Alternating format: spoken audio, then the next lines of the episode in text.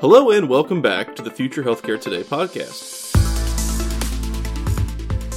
I'm your host, Kevin Tierney, and today we are going to continue our conversation about the evolving nature of the medical healthcare network. More specifically, we are discussing how providers can make the most of a network to make sure their practices have visibility amongst payers and patients alike.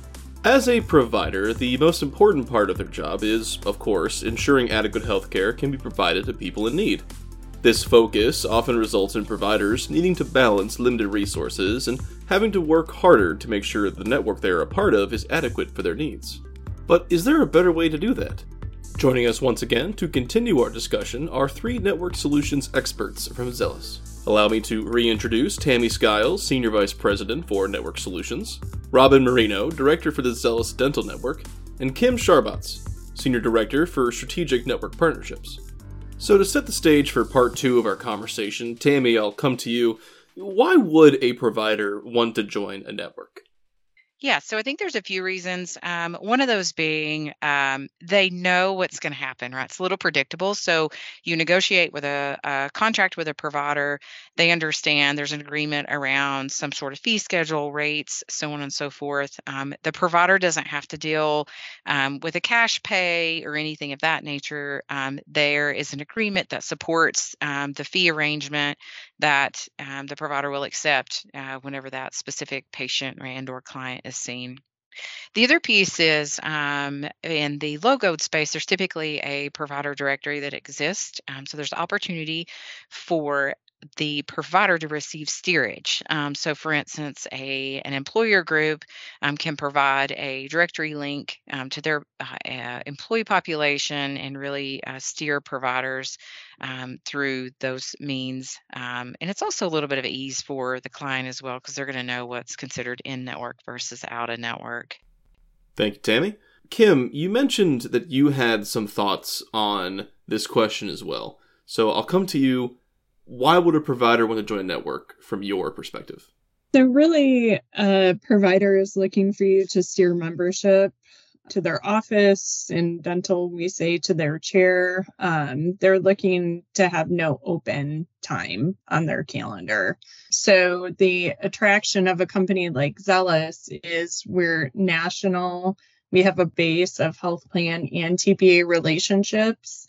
So, whether it be our proprietary networks or network partnerships, we're driving that membership um, to that provider space. Thank you both. So, Robin, as we mentioned in our previous conversation, your team works specifically with dental professionals. Why would one of them join a network? What's the draw for people in those specific fields of dentistry?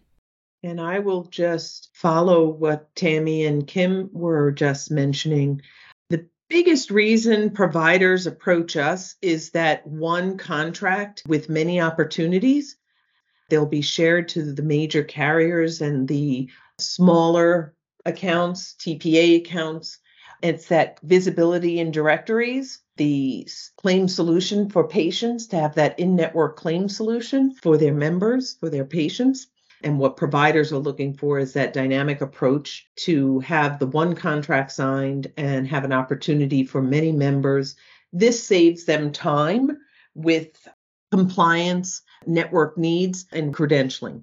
Uh, so, one of the biggest things they like is that when they sign one agreement with us, they've they can credential and re-credential one time with Zelis because they're being shared to the major carriers rather than joining individually they can um, execute that contract with us and we can share them to the large national carriers.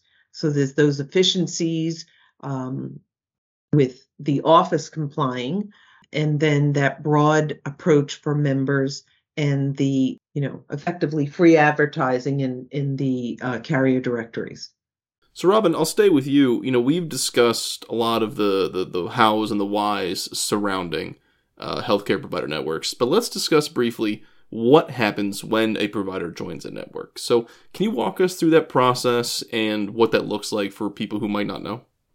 When a provider decides to join the Zelis Dental Network, there is an approach with the fees to make sure the fees and the rates work for that provider. They would complete the application and it would be credentialed. Upon credentialing, a positive credentialing review, provider is then shared to the many Zelis clients. From there, the Zelis clients will access the providers that they need to use in their network. So if a provider doesn't have a contract with a particular carrier, uh, this is an opportunity for that carrier to see this provider and for that provider to begin repricing with that carrier. So the process is contact to contract. Uh, we're reaching out to a provider or a provider is reaching out to us. We're executing those agreements. Then the credentialing step. When credentialing has completed, it gets loaded into our system and then we share it out to the carriers to begin access. So it can be a lengthy process, but it's favorable for providers because of the efficiencies of that one contract and sharing to many clients.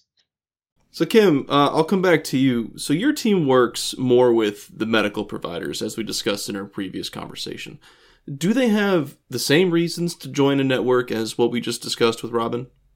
Yeah, I would say that, you know, all providers, um, whether they be medical or dental, um, are joining networks for the same reason. It's that predictability on what the reimbursement level will be because it's contracted. It's that promotion within directories so that, you know, membership is able to see their practice um, and utilize those providers for service um, as well as steerage. So if there's a network, typically to maximize on the savings that network brings, um, there will be steerage to an in-network benefit to an in-network provider, um, which then brings that provider um, a constant stream of membership and helps them with the bottom line of their practice.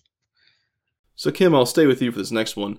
Obviously, there was a pretty big thing that happened in the healthcare space, which we know as the No Surprises Act. And as we also know, no conversation about healthcare in the modern age is complete without some mention of the No Surprises Act. Uh, so, Kim, in your opinion, you know, has this act changed anything? Do medical providers now have more, or do they have less incentive to join a network?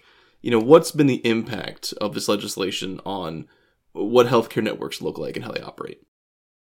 I personally think they have more incentive, and it goes back to that predictability of, you know, what they will get paid um, under particular benefit plans. If they're out of network, yes, they can try and charge full fee for the service they're providing. But because of no surprises, regulation, the provider has more of an incentive to join a network because they understand that members are going to be doing cost comparison and have the ability to look at, you know, what particular providers are charging in a market for the services they need.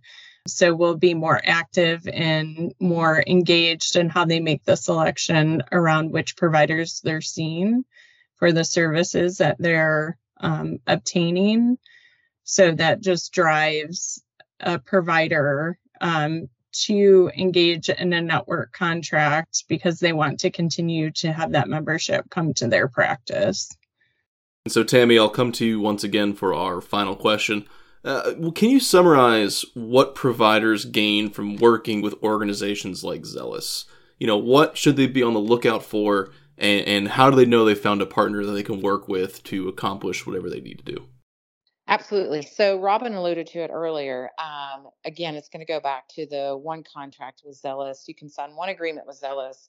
We provide um, you in a uh, the provider in a network um, ability to all of our clients, and our clients may vary from TPAs to health plans um, so on and so forth. So I think it goes back to uh, an administrative um, relief in a sense of you can sign one contract, you can be credentialed one time, um, and have access to different uh, or have an expanded um, ability to uh, access clients, which would then steer the members, as Kim talked about a little bit, to the actual provider as well.